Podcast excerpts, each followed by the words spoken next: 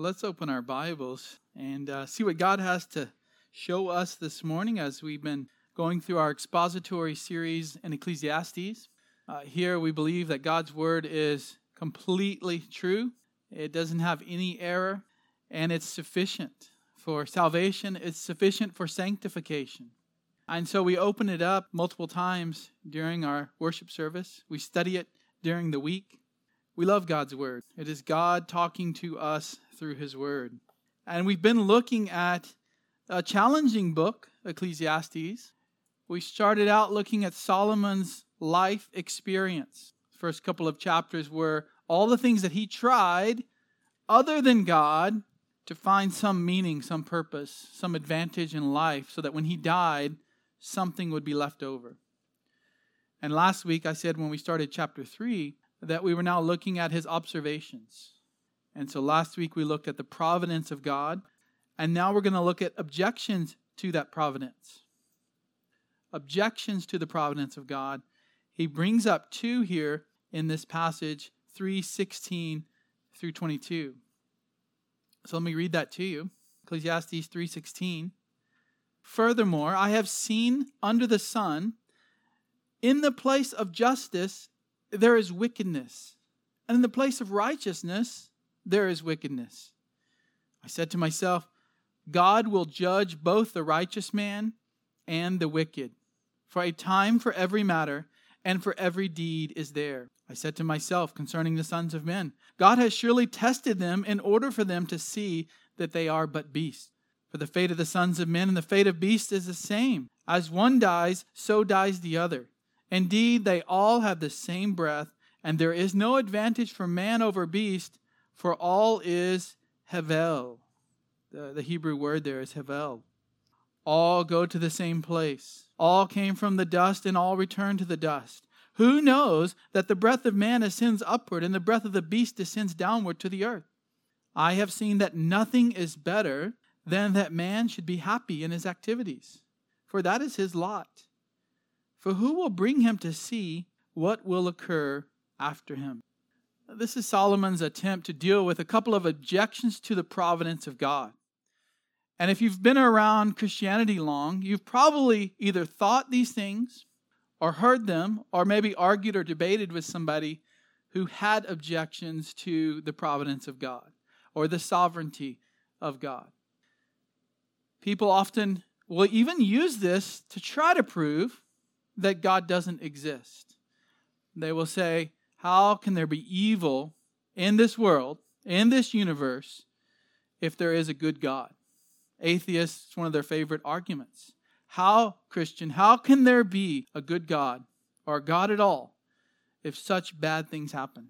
Sometimes professing believers will say, How can God control everything if this bad thing, this evil thing happened to me, my family member, or a disaster occurred in the world. And sometimes even true believers will struggle with this. They see it in Scripture, they understand that that's what the Word says, but they find it hard to accept it. They want to throw out these objections and not quite grasp or fully love the doctrine of the providence of God. I defined providence last week for you as the exercise of God's sovereignty and the service of wise and good purposes. God is sovereign, meaning he has authority to do as he pleases. He is the creator, the judge, the ruler of all things. And his providence is exercising that sovereignty and his wise and good purposes. If we wanted to expand that, we could go along with Wayne Grudem's definition that God is continually involved with all created things. He didn't wind up the clock and let it go, He didn't create and step back. He is continually involved with all created things, Grudem says, in such a way that he does these three main things. He keeps them existing and maintaining the properties with which you created them. The fact that you breathe today, that your heart beats today, that you can be in this room today is because of God and his providential care. Even here in the, in the word providence, provide. God provides for you. Grudem goes on, he says the second thing about God's providence is that he cooperates he cooperates. He doesn't force. He cooperates. He doesn't step back and let us do everything and our own free will take over his sovereignty. He cooperates with created things in every action. directing their distinctive properties to cause them to act as they do. Everything we do is part of God's plan. Nothing we do is outside of God's plan. And then the third part of the definition here, and this is probably the thing that we really need to remember and keep in mind. Providence means that God directs them, all things that happen, including us, to fulfill his purposes. God is directing all things to fulfill his purpose. And God has many purposes laid out in Scripture, but ultimately there's one main purpose, and that's to glorify himself. So we need to keep that definition in mind as we look at some of these objections. If God controls all things, then why does this happen? Why does that happen? How could a good God let such things happen to us, to this world, to his own people? Well, ultimately, we have to say it's for his purposes. Now, how far we can drill down and get to the mechanics of it will be a challenge because we're finite. God is infinite, God is all knowing, and God works in his own way. We can only go as far as Scripture will take us. We can only go that far. Man has tried other ways. Man has come up with philosophical ideas to try to answer these questions. But as Christians, we can only go as far as Scripture takes us. And Solomon touches on some objections today to God's providence. Now, he doesn't deal with the main objection that you hear today. What's the main objection today to God's sovereignty, God's providence? Human free will. Absolute free will that we've been told that we have. Solomon doesn't deal with that one because nobody really struggled with that issue in those days. Everyone served someone else. Slaves served their masters. Free bondsmen who had been freed from slavery understood what it meant to serve their masters, and they often went back and worked for their masters for pay. Masters and lords served their king, and often kings served the emperor, and the emperor was supposed to serve the people and was often killed if he didn't do so. Everyone understood you were always under a master. So to transition from serving the emperor to serving the Lord Jesus Christ, it's not an issue. If we're going to serve somebody, we might as well serve the Lord if we're Christians, right? Praise the Lord, I don't have to serve him the same way that I used to. Now I can serve Jesus Christ, not the emperor, not the king. So the issue of free will doesn't come up. That's a discussion for another day. It is addressed throughout Scripture, it is addressed especially in the book of Romans. But he comes up with two other objections that were common in his day and still are common in our day. And the first one that we'll look at here if God is in control of everything that happens, then the first point is why is there injustice in the world? 16 and 17 deals with that. Why is there injustice? Why, God, are people suffering, especially in the hands of those who are supposed to bring about justice in the world, the government. Why? I mean, it's one thing for evil to be in the world, it's one thing for murders and such to happen.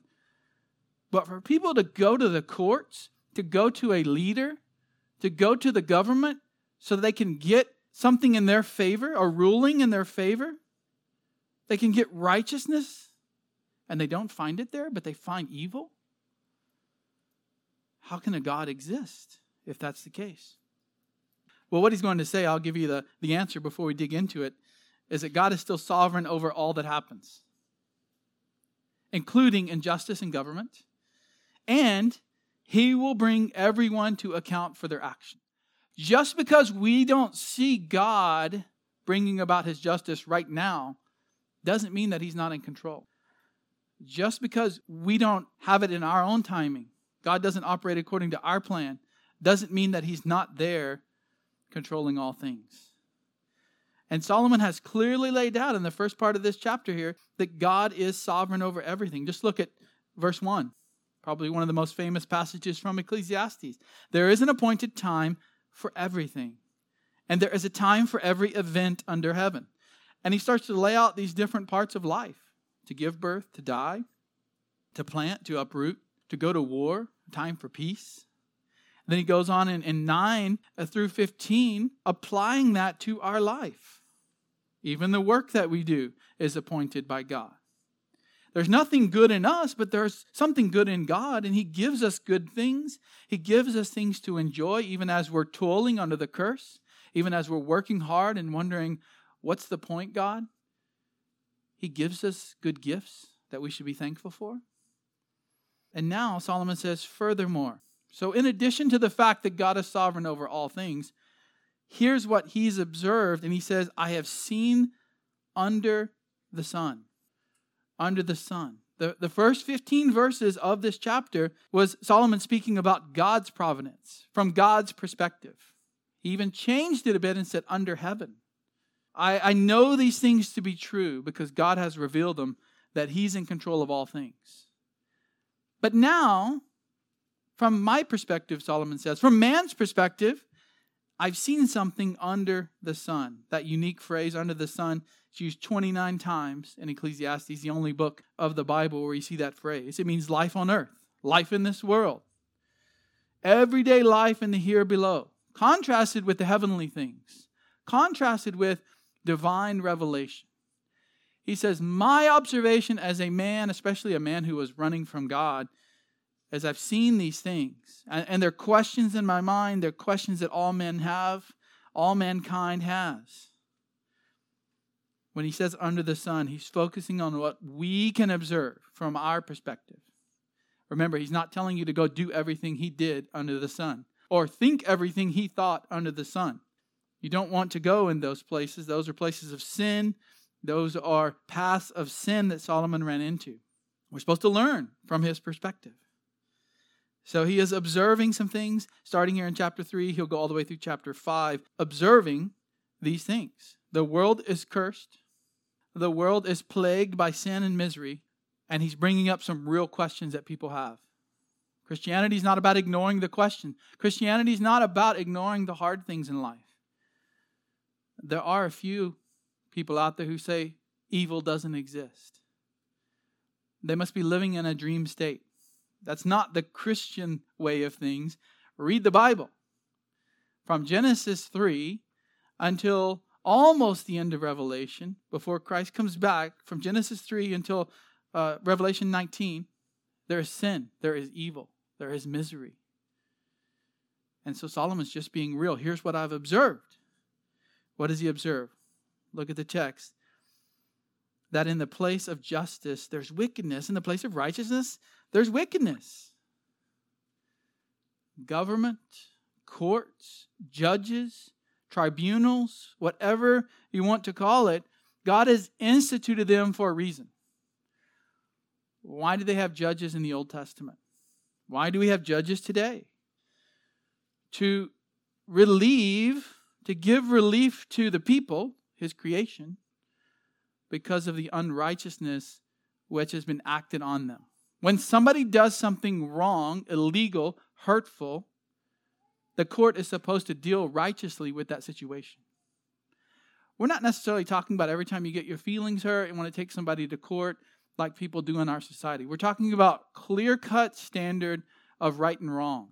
Everyone's born with a true idea of morality. It takes a searing of the conscience, a twisting of the mind to move away from right and wrong that we're all born with. And Solomon says, I, have seen this, I've seen it happen. Everything in this area appears to be switched, he says. People go to court and they, they want a righteous dealing. Think of a, a widow who is getting her land taken away by the neighbor that has twisted the law to his advantage. And the judge rules in favor of the neighbor, leaving the widow to die. Jesus actually uses that as a parable, doesn't he, in the New Testament? and says that this widow just keeps on bugging this judge. And even though he's an unbelieving judge, he still rules in her favor because she bugs him. Jesus is teaching on prayer. But Jesus acknowledges there are unrighteous judges, unrighteous courts, unrighteous governments.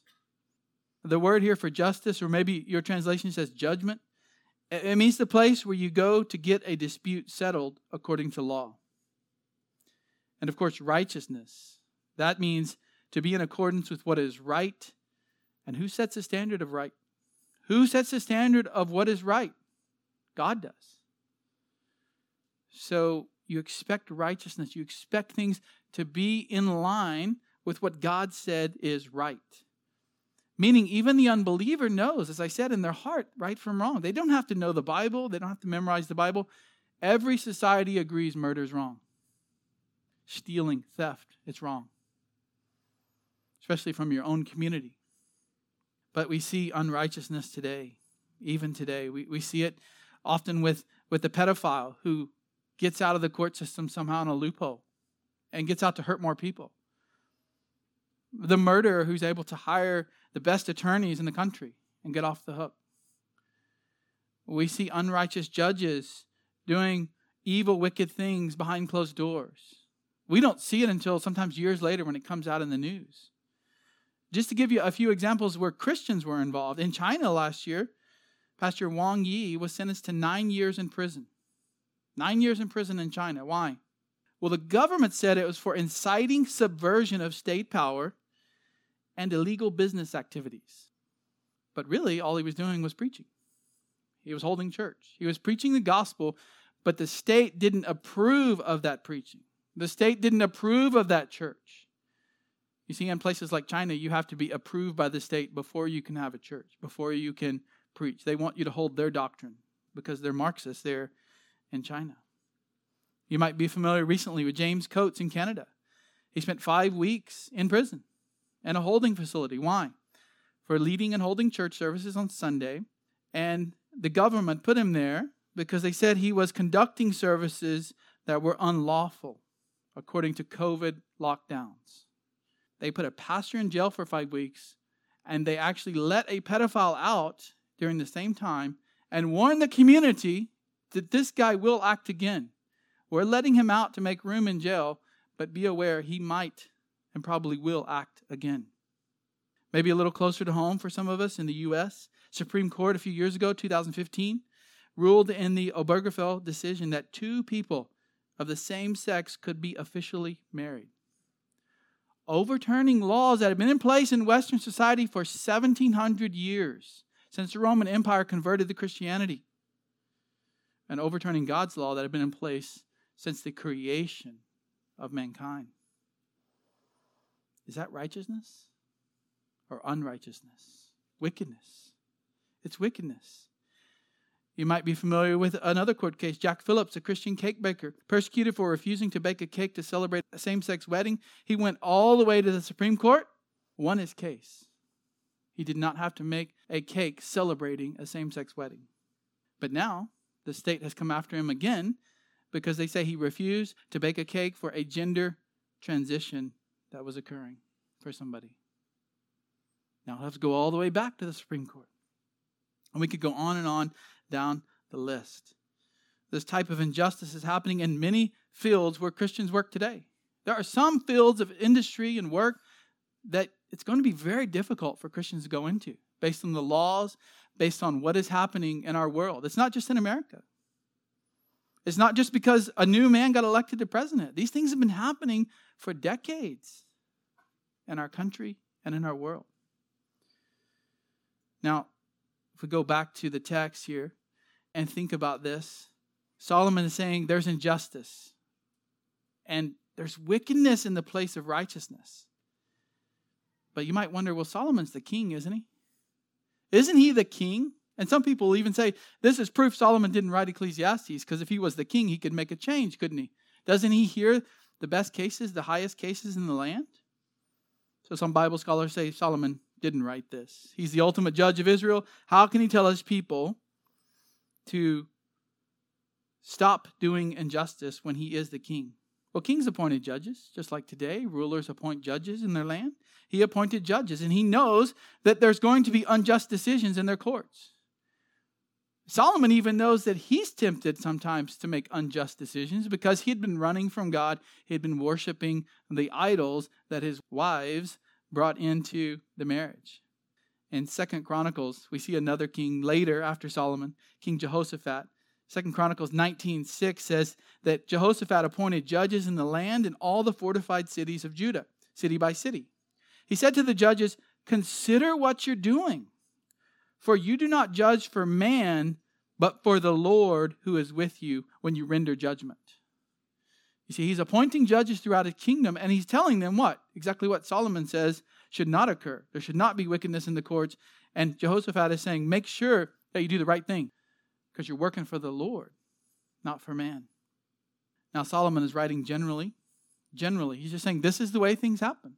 Whether it's in a court of Israel or a court of India or the future court of Rome or Greece or America, this is just the way things are. The way things are in the world. And he knows that objection is out there to God's providence because he's even thought the same thing. But look how he resolves it in verse 17. I said to myself, I said to my heart, to my innermost being, God will judge both the righteous man and the wicked man. To even get a piece of the big picture, we don't look for answers in man. If you just go out and observe and observe and observe mankind, what are you going to see? Sin, wickedness. Yeah, you'll see some good things along the way, some blessings, some common grace blessings, some Christians doing good things. But you can't evaluate properly the way things are supposed to be just by looking at the world. You need revelation from God. You need to recall what God has said in His Word. And that's what Solomon is doing here. I believe he's saying to himself, I know this to be true. I don't observe it, but I know it's true. I know that judgment is coming. I know that God is the ultimate judge. You see, he would have recalled scripture, even writings that his dad, David, had written, Psalms about this subject. And look what he says For a time for every matter and for every deed is there. God's not going to forget the unrighteous, He's not going to forget the sin. God doesn't forget anything. There will be a time, there will be a place for it. He says there's a time for every matter. That's the exact same phrase that he uses back in verse 1 of the chapter. Now, I wish they translated the words the same so we could see it. NASB just says there's a time for every event, but it's the exact same in Hebrew. There's a time for every matter. Everything has an appointed time, including God's judgment. People don't get out of it. They might think they're doing great today. They might think they're getting away with it. But there is a time. There's a time coming where God will judge. And even the phrase there tells us of a specific place of judgment before the throne of God. There's going to be a judgment. And you need to know that. We all need to realize that. And he's saying, This is what I recall. This is what I remember. It's the same in the New Testament, Hebrews 9 27, for example. And inasmuch as it is appointed for men to die once, and after this comes judgment. One life, then judgment. One life, then judgment. Not a second chance, not reincarnation. One life, then judgment. Everyone. Everyone who's not put their faith in Christ. Everyone who's not put their full trust in the Son of God to save them will have this great judgment upon them. And Solomon knows that. He doesn't have to wait until the New Testament is written. It is throughout the Old Testament that there is going to be a final judgment, and the wicked will be punished eternally. Psalm 1 5 through 6. Therefore, the wicked will not stand in the judgment, nor sinners in the assembly of the righteous. For the Lord knows the way of the righteous, but the way of the wicked will perish. Daniel 12. Daniel's writing about the end times at the end of his book there, and he's writing about what will happen in the future, particularly the nation of Israel. And at the very end, it's revealed to him that many of those who sleep in the dust of the ground will awake. He's talking about the resurrection. These to everlasting life, the ones who follow God, the ones who trust in God, the ones who follow the Messiah, to everlasting life. But the others to disgrace and everlasting contempt. Those who have insight, those who have the knowledge of God, those who have God working through them, will shine brightly like the brightness of the expanse of heaven. And those who lead the many to righteousness like the stars forever and ever. There is a difference. The righteous, who are righteous because God gave them his righteousness, the righteous will live forever and ever eternally with him. The unrighteous will be punished forever. That's a fact in Scripture. It's over and over and over. Before Solomon lived, during his life, and after his life. It wasn't something people had to wait on until Jesus came to realize there's going to be eternal punishment for the sinner, for the wicked. The unrighteous will be eternally punished. The Puritan uh, Thomas Watson said, Eternity, eternity to the godly is a day that is no sunset. The sun will never set. It's a beautiful day forever and ever. Eternity to the wicked is a night that has no sunrise. It's punishment, it's darkness, it's pain forever. But we don't see it now. That's the point. That's the objection. Where's God's justice? Well, that's faith. Faith is waiting on God to bring about his judgment. Faith is trusting that God will handle all things. This is really not an objection. It's really an issue of us wanting to control God's timeline. We want to control God's timeline. We want to see justice now. And part of that's righteous, part of that's good. We want to see the good, right? We want to see the right thing done.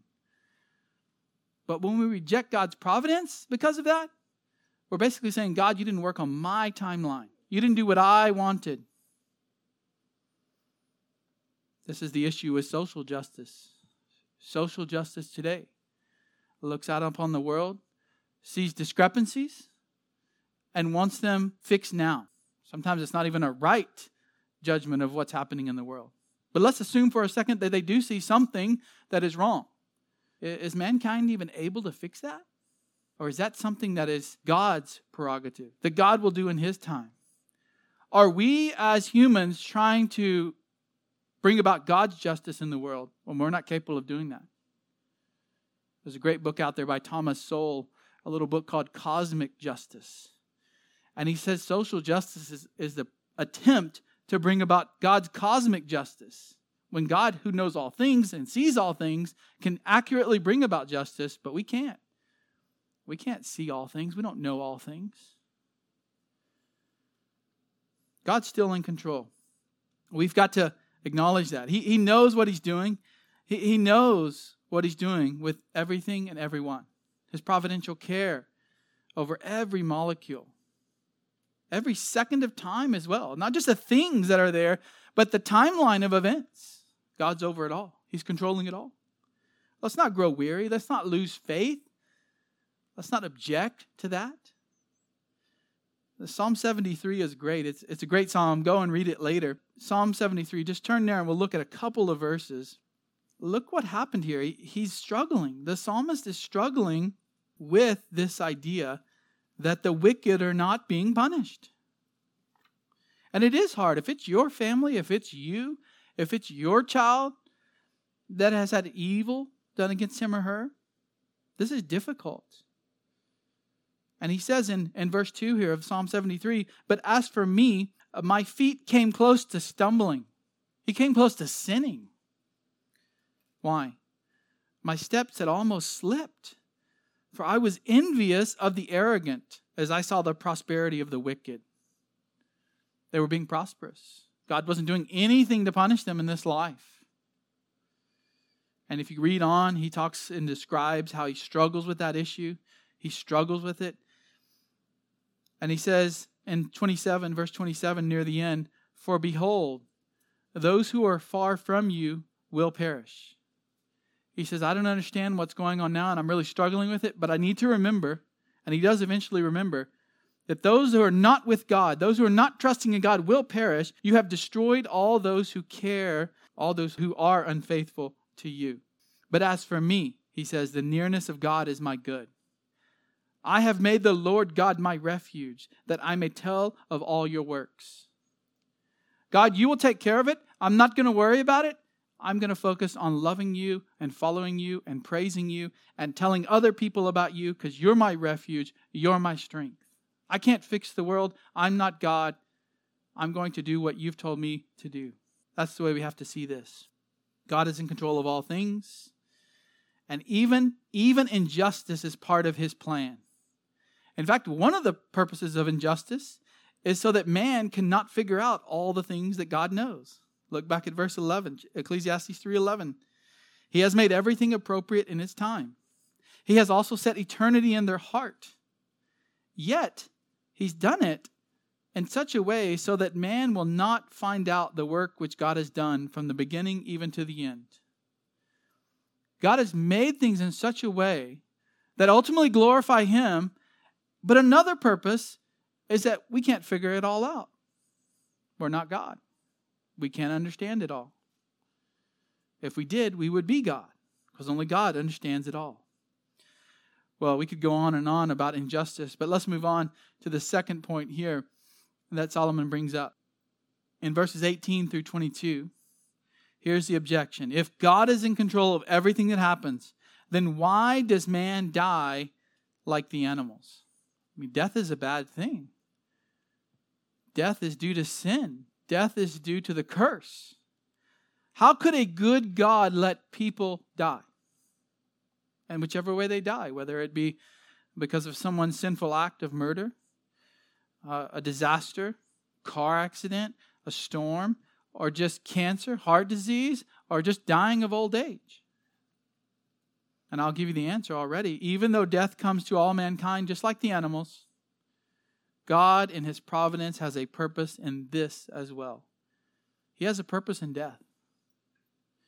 And before you've maybe looked at this passage, you wouldn't have known this purpose. It might be unique to all of Scripture, except in, in a mention in Psalm 48, which we'll look at. So, verse 18 I said to myself, again to my heart, to my, to my inner person, to my being, concerning the sons of men, or the children of Adam, maybe your translation says. Because men here is literally Adam. So, uh, here's, here's something that I said to myself about mankind. God has surely tested them in order for them to see that they are but beasts. Here he just states the answer right up front. So many times we've seen Solomon bring up an issue, and you go through all these verses, and finally you get a little answer at the end. And sometimes with his experience, you never got an answer. That's going to come later in the book.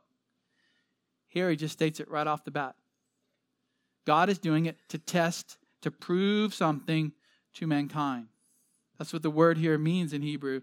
It means to prove out something, to sift, to sort out.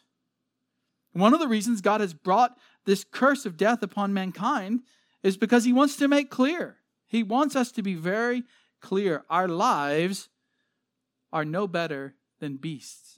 Our physical, temporary life on this earth. Now, that might sound shocking to some Christians, but let's follow his argument here. This is not a verse that he stops here. It doesn't say anything else. But what is he saying in this text? That God has purposed this as a test. For them to see something, to learn, to observe that they are but beasts. Now, today, this is not so shocking. You, have heard of evolution and how we're supposed to be descended from apes. We're just another part of the animal kingdom. There's really no difference. That's what they teach in secular schools. But in Solomon's day, this would have been even more shocking. Very shocking. Because they knew the Bible, they knew that there was a difference between man and the animals. We've kind of gotten used to evolutionary theory today. But even as Christians, we look at this and say, how can that be? And he even brings it out with the original Hebrew. It's, it's not shown here in the English. He says, In order for them to see that they are but beasts, they themselves he just keeps repeating it. They themselves are actually animals. Now, Psalm 48 12 says something similar. But man in his pomp will not endure. He is like the beasts that perish. How are we like animals? Well, he explains it. He knows it's going to be a shock to us. So in verse 19, uh, for the fate of the sons of men, again, sons of Adam, children of Adam, descendants of Adam, and the fate of beasts is the same. I don't think fate here is Greek mythology, the fates. A better translation is just happens.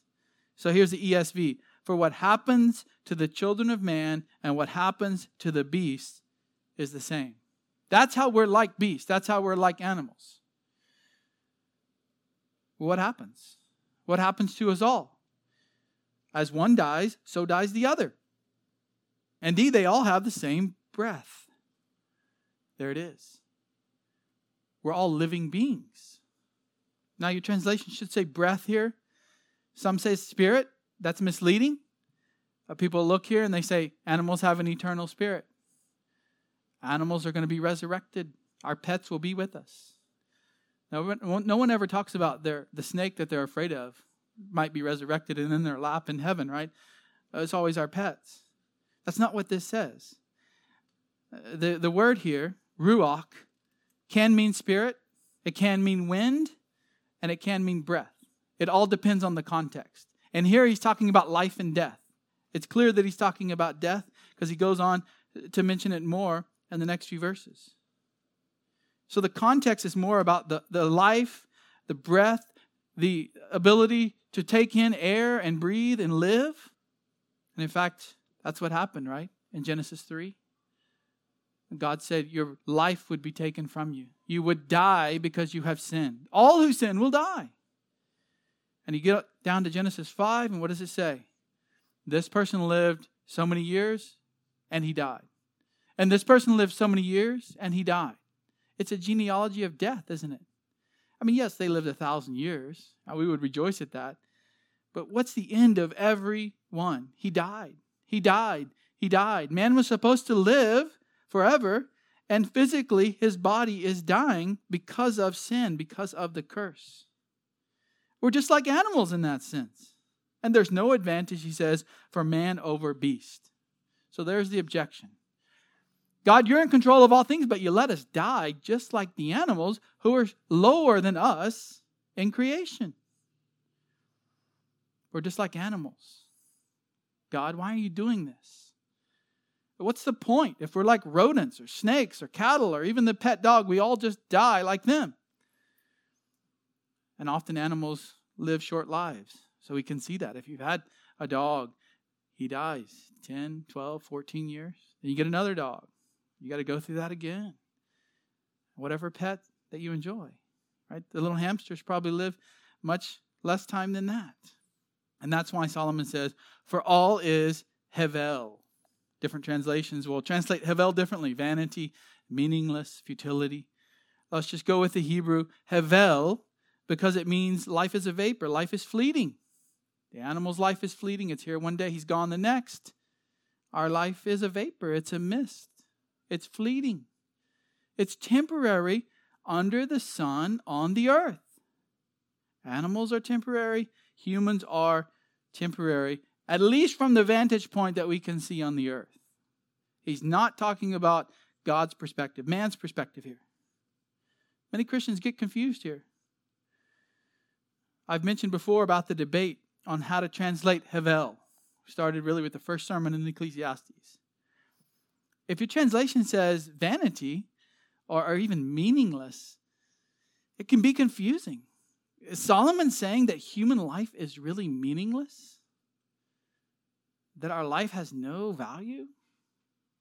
That it's vain? Yeah, we could say total depravity makes mankind in general live in a vain way, but is, is that really what God is saying here? Is Solomon trying to answer the question of God's providence and objections to it by saying, it's all pointless? You're going to die like the animals. No, because if we understand that Hevel is the temporary mist, a vapor. He's talking about length, he's talking about impact, time. You're going to die. And you need to wake up to that. Because people don't realize it, they don't want to think about it. Today we've set it aside that death is coming. And so no one prepares for it, no one thinks about it. We've gotten really good in our society at ignoring death and what might come after death.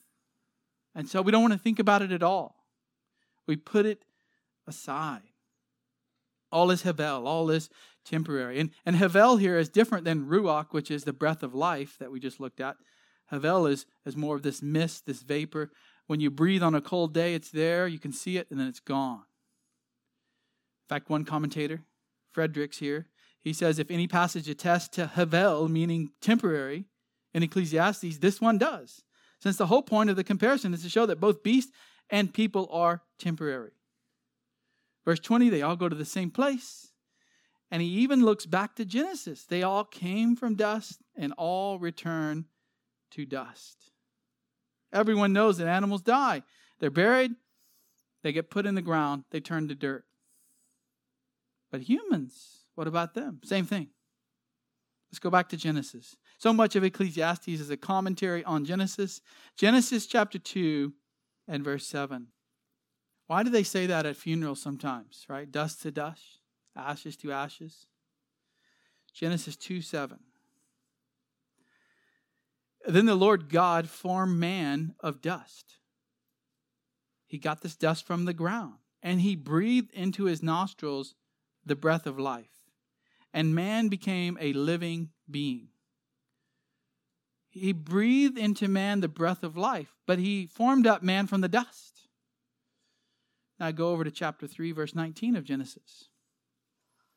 Adam and Eve sinned. They disobeyed God. God said, If you do it, you'll surely die. They did it. They don't die immediately, but their body begins to die as soon as they sin. And here's what he says in verse 19 He's laying out the effects of their sin, the curse, we call it. By the sweat of your face, you will eat bread till you return to the ground. You're going to work, and it's going to be a struggle. It's not going to be easy. You're not going to walk along the Garden of Eden and just pick fruit anymore and eat it. You're going to have to work at it until you return to the ground. The ground, because from it you were taken, for you are dust, and to dust you shall return. We're not God. We're not even angels. We have a body that will return to the ground, it will die. Death is coming. Life is short. Wake up, in other words. Wake up. What are you doing with your life right now? Where are you going after you die? Over and over, we're going to see this in Ecclesiastes. Wake up. Look at what sin has done to the world. Realize you need a Savior. Put your trust in Him. Now, He's not explicit in Ecclesiastes with those exact phrases. That's more New Testament language. But that's the point. Wake up. Now, Solomon's not confused. You might read Ecclesiastes and these verses here in chapter 3 and say, you know what? He thinks we're the same as animals. He thinks, like Peter Singer does, the atheist at Princeton, who argues that there's not one species that is higher or better than another. I mean, Solomon, have you gone off and joined PETA here? We can't eat meat. That's unethical. An animal's life is equal to ours. No, he knows the Bible. Go back to Genesis 1. We're still in Genesis if you're still there, chapter 1. He knows God's creation, what's been said. He's read the first five books of the Bible here. He would have had a copy of it, or he was supposed to as a king, and I think he did. Genesis 1:26. Then God said, Let us make man in our image, according to our likeness and let them rule over the fish of the sea and over the birds of the sky and over the cattle and over all the earth, over every creeping thing that creeps on the earth. God created man in his own image. See, that's the key distinctive for mankind. God created man. I'm talking about men and women in his own image. He's, he does not say that about the animals. He created them, male and female, he created them.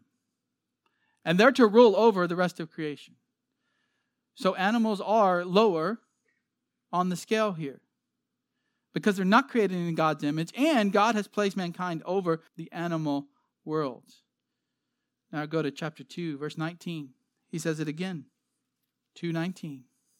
Out of the ground, the Lord God formed every beast. So they also come from the ground. They also come from dust. That's how we're like them every beast of the field, every bird of the sky, and brought them to man to see what he would call them. And whatever the man called the living creature, that was its name. Quite a privilege. That means that man has authority to name something. Man gives the name to the animals, he has authority over them. Let's also go to Psalm 8. You might think, well, the, all of that changes. All of that changes after the fall. That was just in the Garden of Eden that man was supposed to rule over the animals. Not anymore. We'll go to Psalm 8. David, that's Solomon's father. Solomon would have known this. He's not getting confused when he writes the book of Ecclesiastes, Psalm 8, verse 6. Talking about mankind, you make him to rule over the works of your hands. You have put all things under his feet all sheep and oxen, also the beasts of the field, that's animals, the birds of the heavens, and the fish of the sea, whatever passes through the paths of the seas. Solomon's not confused. He's, he's bringing up the objection. He's thought of it in his wandering days, and he knows that's out there. How can a good God do that? How? What's well, to test mankind so that we will learn. We will learn that we're going to die, just like the animals that we see dying all the time. Just like all those deer that are roadkill, all the armadillos, the possums. You might have seen some on your way to church this morning. We're going to die. We're not completely the same as animals, but in that sense, we are like them. And so in verse 21, who knows that the breath of man ascends upward and the breath of the beast descends downward to the earth? Again, people look to this and they say, see, no one can know if animals go to heaven. That's not what it says. It's comparison. The breath of man ascends upward. Everyone thought that. Everyone thought that the spirit went somewhere. The life of a person continued on. But the life of the beast goes downward into the earth. So man gets buried in the earth, the animals get buried in the earth, they both go into the earth, but something different happens to men and women. Something different happens to people. And that's all Solomon is pointing out. He's saying, Yeah, we know these things to be true, but you can't see that. Have you ever seen someone's spirit go to heaven? Have you ever seen what happens after this life? Have you ever really observed that? I know there's people making millions of dollars telling you what they experience after death, but no one's seen it. Paul got a glimpse of heaven when he was taken there, and he said he couldn't even reveal what he saw. But no one has come back from the dead and told us what heaven is about. And so Solomon is saying, under the sun, what's the perspective that we see? Animals die, they go to the ground. Man dies, he goes to the ground. We know that his spirit goes to God, but you can't see it. No one living has ever seen people go to heaven. It's in the unseen realm, it's in the spiritual realm. Solomon knows what happens after death. People look at this and they say, he doesn't even know. He doesn't know about heaven. He's so backwards. Look at chapter 12, verse 7. So, chapter 12, verse 7, this is very interesting. If Solomon doesn't know what happens, then what is he saying in 12, 7? Then the dust will return to the earth. He's talking about death here. The dust will return to the earth as it was, and the spirit will return to God who gave it. Your body goes into the ground and the spirit goes to God. He knows about life after death. He's making a rhetorical point. He's asking a rhetorical question. Who has seen what happens after we die? He knows. He, he knew, like Job, the oldest book in the Bible. If man dies, Job said in Job 14 14, if man dies, will he live again? All the days of my struggle, I will wait until my change comes, till my resurrection comes. Job knew that. Job 19, famous verse As for me, I know that my Redeemer lives. He knows God is his Redeemer and that he will always live, and that at the last he will take his stand on the earth. There's going to be a Messiah upon the earth that is God. Even after my skin is destroyed, even after he dies and his skin rots away, yet from my flesh, meaning resurrection, I shall see God. And Psalm 49, let's look at Psalm 49 probably written before or during Solomon's life.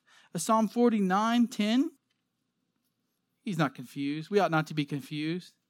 The Bible's clear on where we go. If you trust in Christ, you go to heaven to be with God eternally.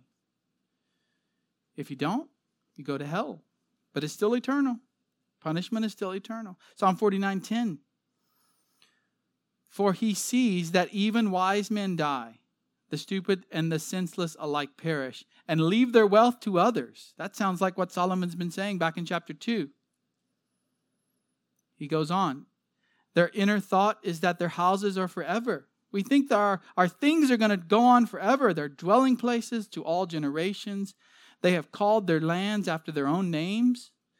Know, I'll just leave my property, my house, my land, my ranch, my business to my uh, kids to the next generation. But man in his pomp will not endure. He is like the beasts that perish. This is the way of those who are foolish, and those after them who approve their words. Selah, as sheep, they are appointed for Sheol, just like animals. Death shall be their shepherd, and the upright shall rule over them in the morning, and their form shall be for Sheol to consume, so that they have no habitation. but God will redeem my soul from the power of Sheol. For he will receive me. Everyone dies, and there's no hope to get out of that unless you trust in God, you trust in the Lord. He will redeem my soul. And now skip to the end, verse 20.